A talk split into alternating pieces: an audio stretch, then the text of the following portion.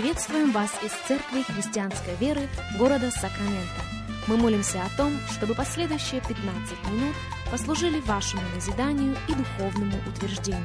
Присоединяйтесь к нашему эфиру, как пастор Сергей Головей предлагает вашему вниманию передачу «Настоящая истина».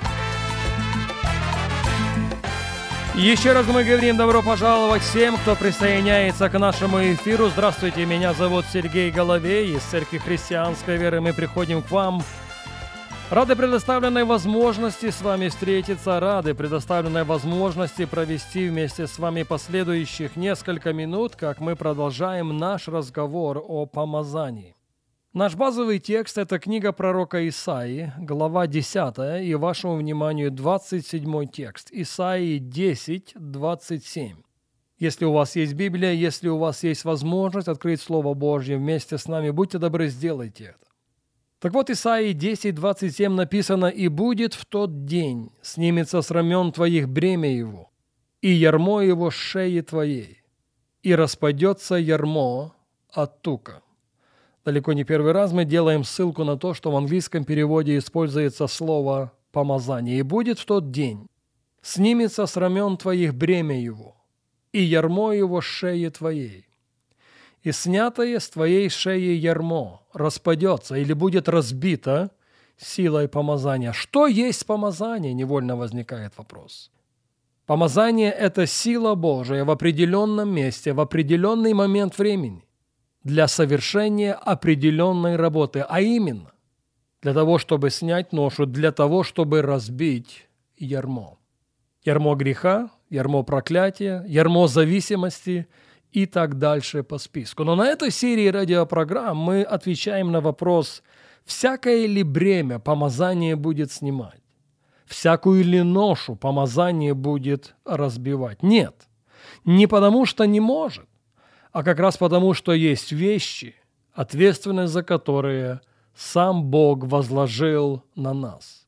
Есть вещи, которые Бог за нас делать не собирается. Позвольте напомнить вам притчу, предложенную Иисусом Христом своим последователям. В ней Господин призывает рабов и дает им свои таланты.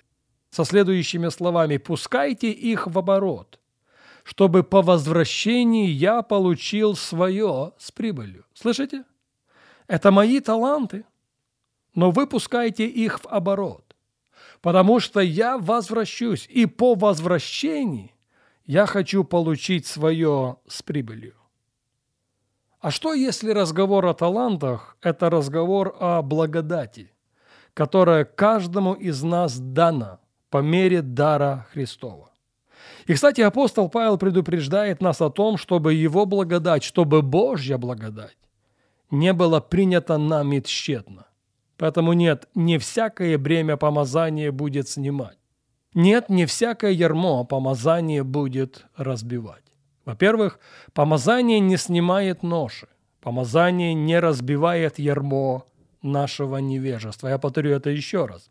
Помазание не снимает ноши, помазание не разбивает ярмо нашего невежества. Во-вторых, помазание не снимает ноши, помазание не разбивает ярмо нашей незрелости, нашего несовершенства, нашего духовного младенчества. Не имеет значения, сколько раз и кто будет возлагать на вас руки. Если нами не принято решение, качественное решение, возрастать духовно, если нами не будет принято решение, качественное решение, возрастать в познании Бога и Его воли о нашей жизни, мы рискуем остаться духовными младенцами навсегда. И помазание не снимает ношу, повторяя далеко не первый раз. Помазание не разбивает ярмо духовного младенчества. В-третьих, помазание не снимает ношу и не разбивает ярмо. Послушайте очень внимательно дурных привычек и изъянов в характере. Я повторю это еще раз. Помазание не снимает ношу, помазание не разбивает ярмо дурных привычек и изъянов в характере. И самое опасное в дурных привычках, самое опасное в изъянах в характере и далеко не дурные привычки и не изъяны в характере, а как раз то, что они становятся хорошим основанием для твердынь в нашем разуме. Я повторю это еще раз – Самое опасное в дурных привычках и изъянов в характере – это даже не дурные привычки и не изъяны в характере, а как раз тот факт, что они становятся хорошим основанием для твердынь в нашем разуме. Именно об этом мы будем говорить в продолжении наших эфиров. Филиппийцам, 2 глава, 12 стих. Это слова апостола Павла. И он пишет, «Со страхом и трепетом совершайте свое спасение». Это о чем?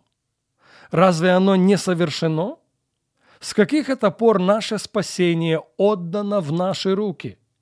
Здесь разговор о той благодати, которую мы не можем принять тщетно. Я полагаю, что доступнее всего апостол Павел говорит об этом в своем послании к Колоссянам.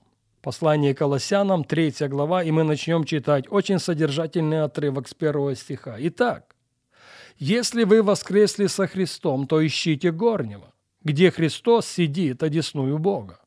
О горнем помышляйте, а не о земном. Ибо вы умерли, и жизнь ваша сокрыта со Христом в Боге.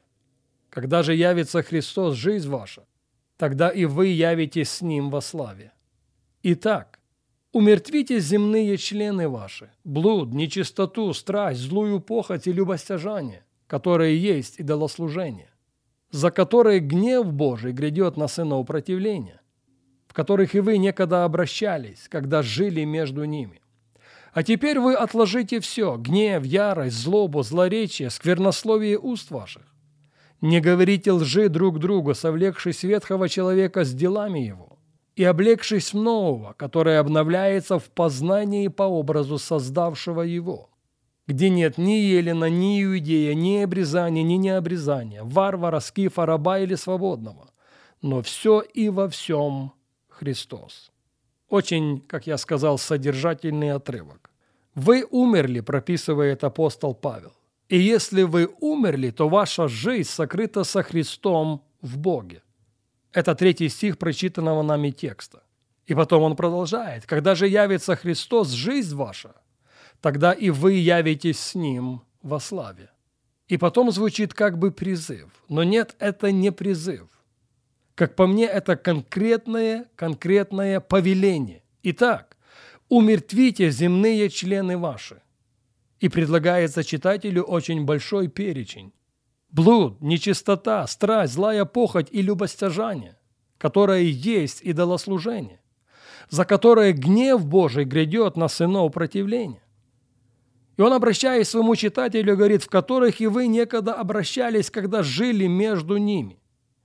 А теперь вы отложите все.